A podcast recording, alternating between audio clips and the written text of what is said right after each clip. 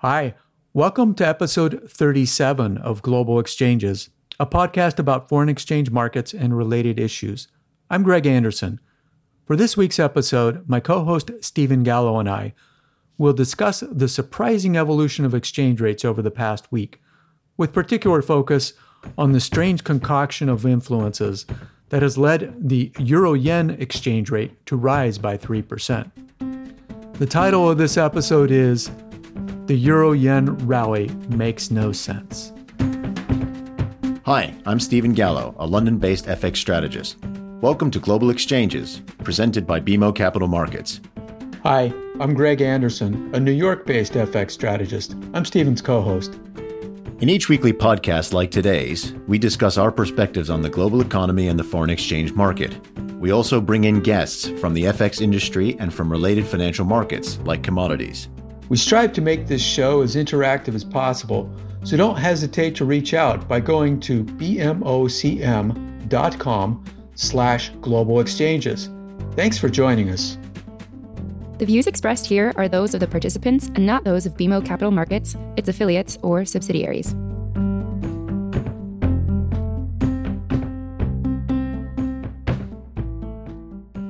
Okay, Greg, let's mark the date. It's March twenty-second, twenty twenty-two, and cut right to the chase, uh, given the title of this podcast. So despite the fact that Europe is having war on its own soil and having magnified upside inflation risks, uh, magnified energy security risks, uh, and downside growth risks relative to Japan, we've still seen the euro outperform the yen. And just looking at simple return metrics, spot euro yen is up three percent since just before the war broke out, and it's up two point six percent in the last week alone. Now, Greg, you've been covering the yen quite a bit in your recent notes and commentary. So what do you think of the quirk? So indeed, yeah, I, I've been writing a fair bit about the yen this month, including an F X Weekly published yesterday. The reason's pretty simple. It's moving. And I've found over my long career as a strategist that I maximize readership if I write about the things that are moving. So while I agree that the uh, euro-yen rally is a quote-unquote quirk, I do have to be fair to the situation and say that this is a yen move, not a euro move. Basically, the yen is falling across the board against everything, while the euro is roughly holding still.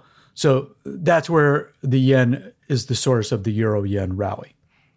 Okay, so I think where you're going with this, Greg, is to point out that euro-yen is mechanically following the yen depreciation, but it's not leading the move. Um, so I think in that case, can you talk a bit more about this move lower in the yen in terms of its fundamental drivers? Okay, well, here, here's the laundry list of reasons for why the yen is weakening, I think. Uh, number one, Japan is almost completely reliant on foreign energy, and the price has gone up. A lot. This presumably leaves Japan in a core flows deficit. Number two, the Fed and most other central banks have been hiking and sending all kinds of hawkish signals. But the B O J will not tighten, as Kuroda emphasized last week. Oh, and uh, he also gave his view that the resulting yen weakness is a good thing. Number three, the yen did not perform very well as a safe haven asset as the Ukraine war launched. It didn't appreciate meaningfully. And uh, with the negative carry, uh, it's basically an insurance policy. If an insurance policy doesn't pay off in a disaster, why keep paying the premiums? Lastly, number four, I, I'll just mention as an aside, there is a seasonality to the yen that tends to give it strength in the December to February period, and then weakness in the April to May period. Uh, it seems like the market has figured this seasonality out and maybe pushed it ahead by a couple of weeks uh, into mid-March. Uh, Greg, I don't want to stray too far off, off topic with this one, but I'm intrigued to know why you think the B O J has, in a sense, given the green light for further yen depreciation. In the short run, surely this is only going to make the problem worse for Japan, right? Certainly makes the sticker shock of rising energy prices worse for Japanese consumers and producers. But look, Japan is still way behind the U S and even Europe in terms of inflation. The February C P I reading was just plus zero point nine percent year over year for headline or total inflation, and still a negative one point zero percent year over year for core C P I. Now, Kuroda did admit that Japanese C P I is about to surge and could get above two percent year over year in the March data. That's because a big reduction in cell phone charges that happened in February of twenty twenty-one will roll out of the year over year uh, frame.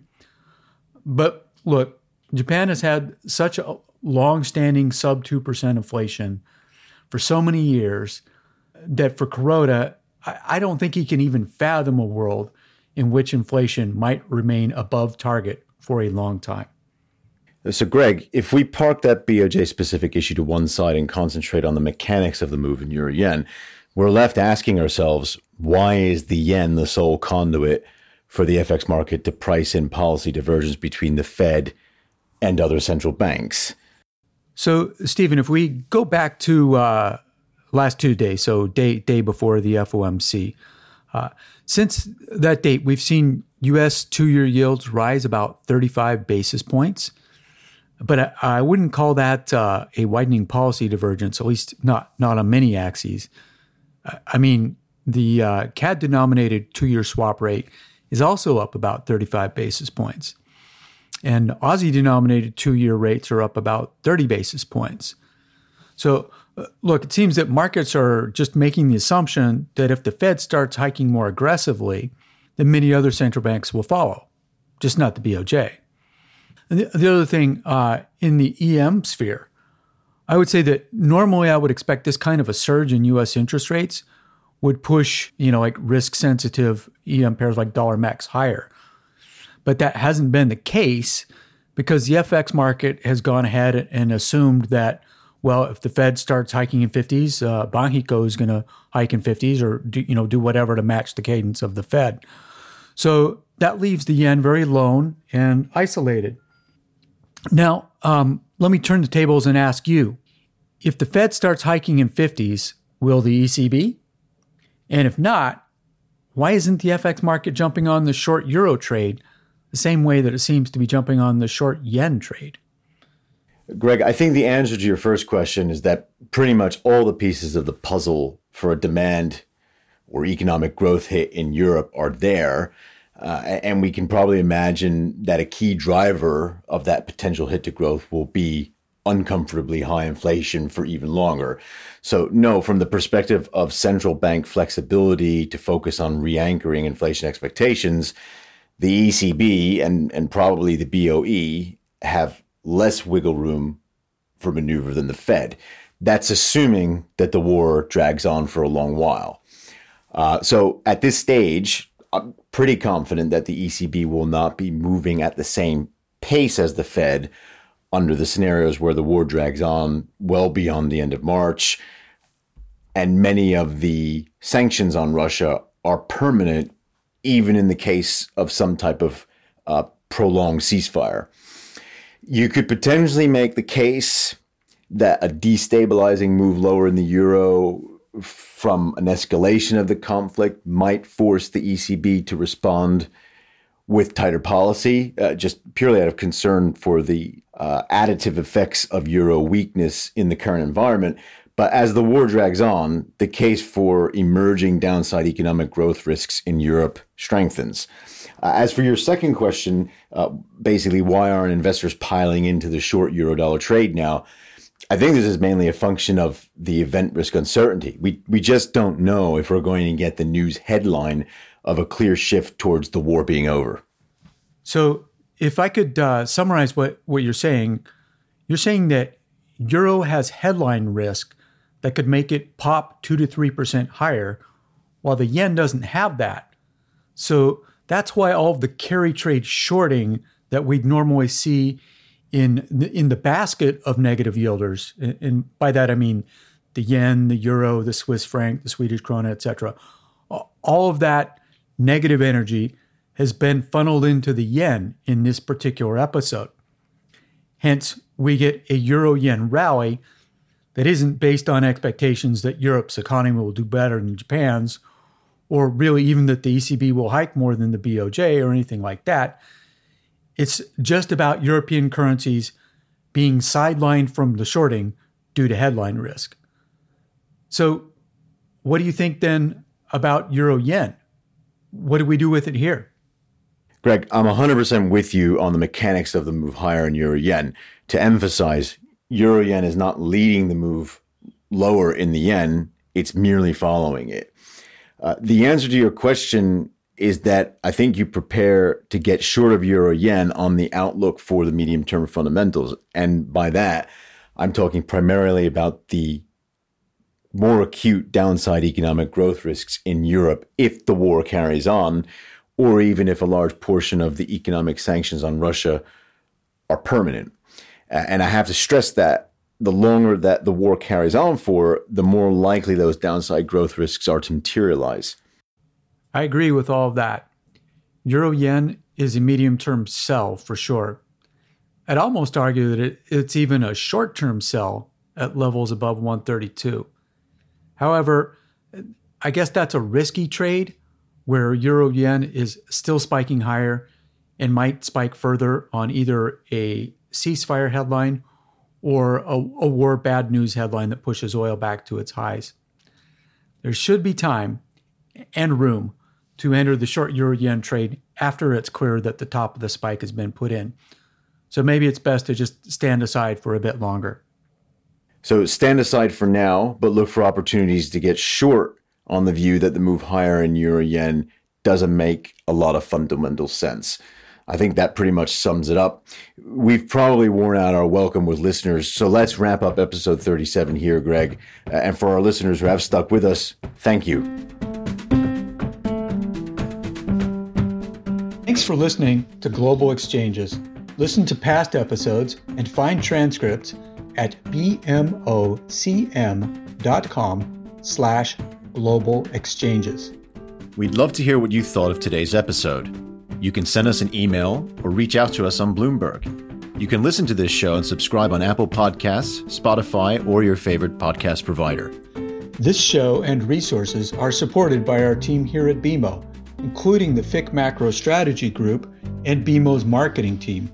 This show is produced and edited by Puddle Creative. This podcast has been prepared with the assistance of employees of Bank of Montreal, B M O Nesbitt Burns Incorporated, and B M O Capital Markets Corporation, together, B M O, who are involved in fixed income and foreign exchange sales and marketing efforts.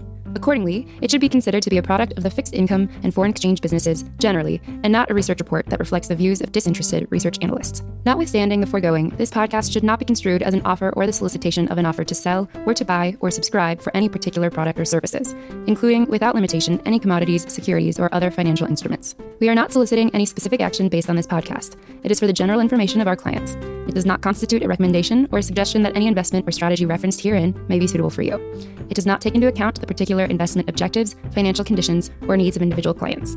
Nothing in this podcast constitutes investment, legal, accounting, or tax advice, or a representation that any investment or strategy is suitable or appropriate to your unique circumstances, or otherwise constitutes an opinion or a recommendation to you. B M O is not providing advice regarding the value or advisability of trading in commodity interests, including futures contracts and commodity options, or any other activity which would cause B M O or any of its affiliates to be considered a commodity trading advisor under the U S Commodity Exchange Act. B M O is not undertaking to act as a swap advisor to you or in your best interests in you. To the extent applicable, will rely solely on advice from your qualified independent representative in making hedging or trading decisions. This podcast is not to be relied upon in substitution for the exercise of independent judgment. You should conduct your own independent analysis of the matters referred to herein, together with your qualified independent representative, if applicable. B M O assumes no responsibility for verification of the information in this podcast. No representation or warranty is made as to the accuracy or completeness of such information, and B M O accepts no liability whatsoever for any loss arising from any use of or reliance on this podcast. B M O assumes no obligation to correct or update this podcast. This podcast does not contain all information that may be required to evaluate any transaction or matter, and information may be available to B M O and or its affiliates that is not reflected herein. B M O and its affiliates may have positions, long or short, and affect transactions or make markets in securities mentioned herein, or provide advice or loans to, or participate in the underwriting or restructuring of the obligations of, issuers and companies mentioned herein.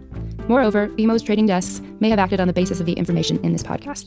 For further information, please go to bmocm.com slash macro horizons slash legal.